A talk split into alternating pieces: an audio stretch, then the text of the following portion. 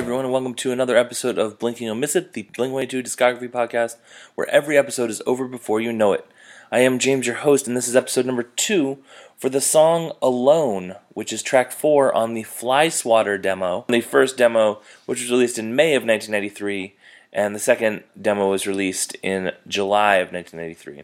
So, this song is very interesting because it starts off sounding very, very influenced by early Bad Religion, which I think is very interesting. Like, how could hell be any worse? Like, early 80s Bad Religion, which is an interesting influence that I don't think I've ever considered for Blink 182. They don't really go back to this sound, but there's definitely sort of like a a droning no no no no no. I'll have played the part that I'm talking about on the introductory clip of the song, I want to play the Bad Religion sound into where they sort of drop the veil and you're like, oh, here's Blink 182, which is a very interesting thing to happen. This is also one of two songs that were only on this first demo. So I think that's an interesting decision too. I was sort of thinking that this was going to be a bunch of dick and poop songs. And so it's very interesting that these lyrics are more the introspective side of Blink. The lyrics on genius.com are uh, I guess disappointing is the word. They it says what we're doing here now no one knows the thoughts the things that I don't know. Images all but a mind blur. Your laughter has drived you here.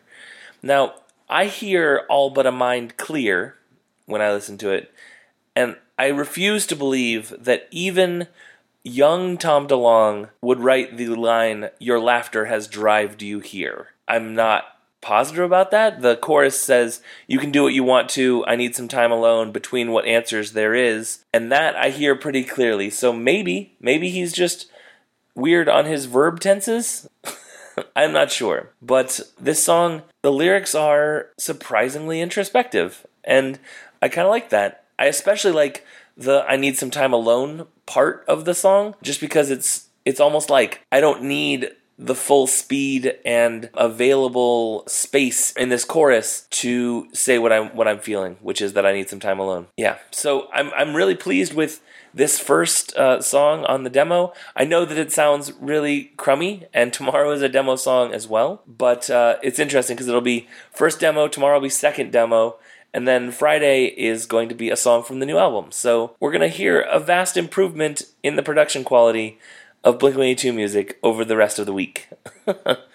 but for now, I'm going to leave you with a little bit of social media.